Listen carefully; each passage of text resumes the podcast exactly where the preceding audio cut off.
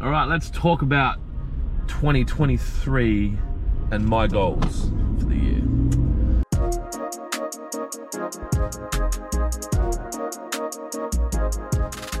Good morning and welcome to In the Car with Clint.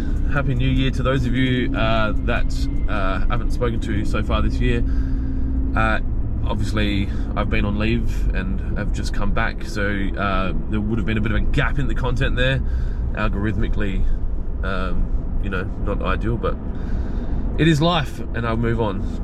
So, um, 2023, a lot of people have got, not a lot of people, maybe three people, have said to me, hey, you know, what's to go this year? What are the plans? You're going to buy some new businesses? What are you going to do? What are you going to do? What are you going to do? And I think that obviously comes from the fact that uh, I have had pretty um, active years for the past 10 years. Um, it's no secret that my goal is to get our group of companies to $100 million of annual turnover. And uh, in the last weeks of last year, I spent a bit of time planning. I don't know if I talked about that on video, but um, in, in, at the end of the year, uh, I don't generally take that time off, and it's nice. I actually would have well, probably almost preferred to work, say, the first week of January, and then maybe taking the, the last three weeks of January off. But um, anyway, that's beside the point. So the we did some. I did some mapping, um, and at the moment, for us to get the company to 100 million dollars of annual turnover in 10 years or less, uh, I need to achieve a growth of about 22% uh, per annum uh, to get there by the time I'm 50, which would be a nice, nice thing to achieve.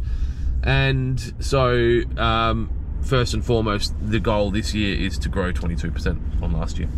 Now, that's um, that in itself, you know, growing 20% when you're trying to go from 100 to 120 is vastly different from trying to grow from 15 to 18 million dollars because sometimes it depends on the market you're in and it depends what the market's doing and it depends on you know the, the global uh, i guess what happens globally from a recession or depression standpoint. But um, the only way for us to really do to move another three mil there's a few ways we can do it one we can sell more stuff to existing customers. Two, we can sell stuff at a higher price to existing customers. Three, we can acquire new customers and sell stuff to those customers. Um, and obviously, four, we could acquire a business that's turning over $3 million and um, we've done it kind of thing. Now, I'm not 100% sure on which path I will take to do the extra $3 million this year. I think we'll probably end up finding that it's a combination of things. Um, some people might find it hard to kind of believe, but I don't have a very clear map of how this is all going to work. Um, I have a general idea of where I want to go. Um, and then I just say yes to opportunities as they arise. And, you know, what's happened in the past is the those opportunities have sometimes uh, not had a, a, a, correct or uh, quality amount of due diligence done. So I maybe have bought a business or started a business or moved into market segments that felt like the right thing to do at the right time, um, but they weren't. And so now I've had some learnings from, you know, I've, I've been through an acquisition. Um, we've opened up businesses and closed businesses or, or, market segments. And I feel like I've got a better understanding of, um, you know, what, what are the, the boxes that need to be ticked for us to proceed down a strategic acquisition or similar. Now, I think the next, you know, 12 to 18 months, there's a good chance that there's a few things that are happening in my market. One, uh, there's an aging population of irrigation store owners that do, do not have uh, uh, succession plans and um, are going to be looking to sell their businesses. Now, irrigation businesses in general don't have the strongest policies and procedures and systems in place uh, for someone that's not an irrigation person to step in and just take over.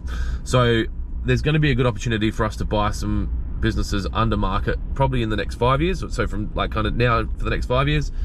Um, but two, there's I think that there's probably going to be some um, some bankruptcies and some global impact on the world that's going to affect our industry. That's probably that's might might make some of those guys look to sell earlier, or maybe some of the people that are just tired that decide that they don't want to do it anymore, um, and they might just want to go get a job. They might not be at retirement age, but they might want to get out.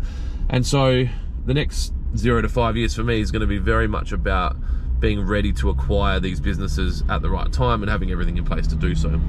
So, where I'm going with all of this, the goals, the goal hasn't changed, and what what exactly might happen this year isn't completely clear.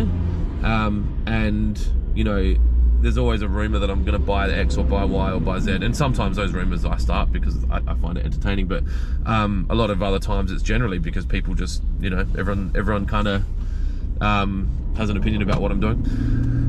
But here's what I can tell you: I may or may not buy another business this year. It may or may not be in South Australia. We're looking at moving into other states. The states that are of interest to me at the moment are Victoria and Queensland because of the proximity to us and the weather in Queensland. Um, I'm likely to fly to Melbourne in the next month or two uh, to go look at some shops. Um, you know, none of these, there's no, no one's actively selling, but um, the idea behind achieving goals is, for me, is to first put them out into the universe, which is what I'm doing. Second, to take regular action, which is what I'm going to be doing. Um, and and third, to kind of, um, I guess, taking the reg- regular action creates habits. So, um, you know, for for health and fitness, you know, you might have a, a regular PT, or you might have uh, a certain food that you choose to eat each time that creates those that gets it later. For me, the regular action for growing the business is uh, spending time talking to people about growing the business. So um, I might fly to Melbourne and meet with some reps uh, or some um, you know people in the industry that might know some people, and just start asking questions. And by having that regular um, you know, flying in, flying in and flying out of Victoria, eventually something's going to come up, and then we're going to be able to make a decision around whether or not we want to make a move on that or not. So, um, that'll give you a bit of an idea of the business goals. Uh, oddly enough, I've got some um, kind of unique personal goals that we're going to be work, or that I'm going to work to this year. Uh, one, the Australian Institute of Company Directors course that I did last year. I didn't graduate, which won't surprise anyone that knows me. Um, I've already paid for one extension and done nothing with it. Um, I've got one more opportunity to pay for one more extension and do it. Otherwise, I have to resit sit the course, which is like seven grand and five days of my life. Um, so I'm going to do that assignment and graduate from the Australian Institute of Companies Directors Directors course. I don't even know why it matters, but it seems to matter to some people. Two, uh, I'm going to start uh, learning to fly a um, private, get my private pilot's license.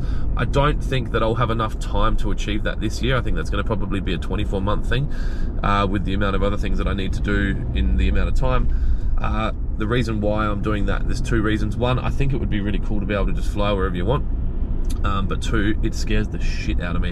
And I had a lesson last year, November maybe, October, and I was like sick with how much it scared me. And I want to start doing more things that scare the shit out of me. So um, that's one of them. Uh, another personal goal uh, this year is to become a marriage celebrant. So, a friend of mine, or friends of mine, are getting married, and they've asked me if I would like to be their celebrant. Now, it's very easy to say yes, and someone, one, a friends of mine have actually asked me to do it before, and I, it was just like, oh, I don't know if I'm going to do this, be able to do this. From a time standpoint, um, it's not as easy as just driving down to the government offices and just becoming a celebrant. You actually have to do a course. So, that's going to happen this year. Um, I've got some stuff at home that I want to get done. Uh, backyard. Uh, we bought our neighbor's backyard. I want to build a gym and stuff. It all ties together, right? So building a gym at home um, is going to save me some time. It's going to mean that I don't need to go to um, other gyms. It means I don't need to have a personal trainer unless I have one come to the house. Um, it means that we can train more frequently, both Celeste and I. But it also is going to help us, um, I guess, impress on our children the importance of health and fitness. Something that Celeste and I probably don't take as seriously as we should. Um, and we're going to build a basketball court for the kids so that you know they can play and have more stuff. So all of this ties together to getting to the goal. So the, the reason why that is important to me is because of energy management. This year, probably it, will be one of the one, a more different year than than I've had before. Um, for probably three or four years, I've said to the, my management team, I'm not coming in to save you anymore. I'm not coming in to save you anymore. You know, if this happens, this is going to happen. I'm not. I can't work in the shops. I'm not going to do purchasing. I can't do deliveries. I'm not taking that customer to do this, to do this and that. And it's always resulted in a month in. They're like, "Can you work at this shop?" And I'm like, "Yeah, okay." So then I'm working in a shop. Now, for us to, you know, get to where we need to go, I can't be working in the shops. It, I enjoy it, and, and, and, that's probably why I've said yes in the past. Um, so for me to achieve the goals this year, I need to manage my time really well, and I need to manage my energy levels really well. And the energy levels are going to come from, um, you know, the correct uh, consumption and the correct activities. So uh, training more regularly, um, doing weights training three days a week at the moment, probably increasing that to five, and then um, incorporating some kind of casual cardio, spending more time walking and maybe stand up paddleboarding. That's something that I've just bought a paddleboard.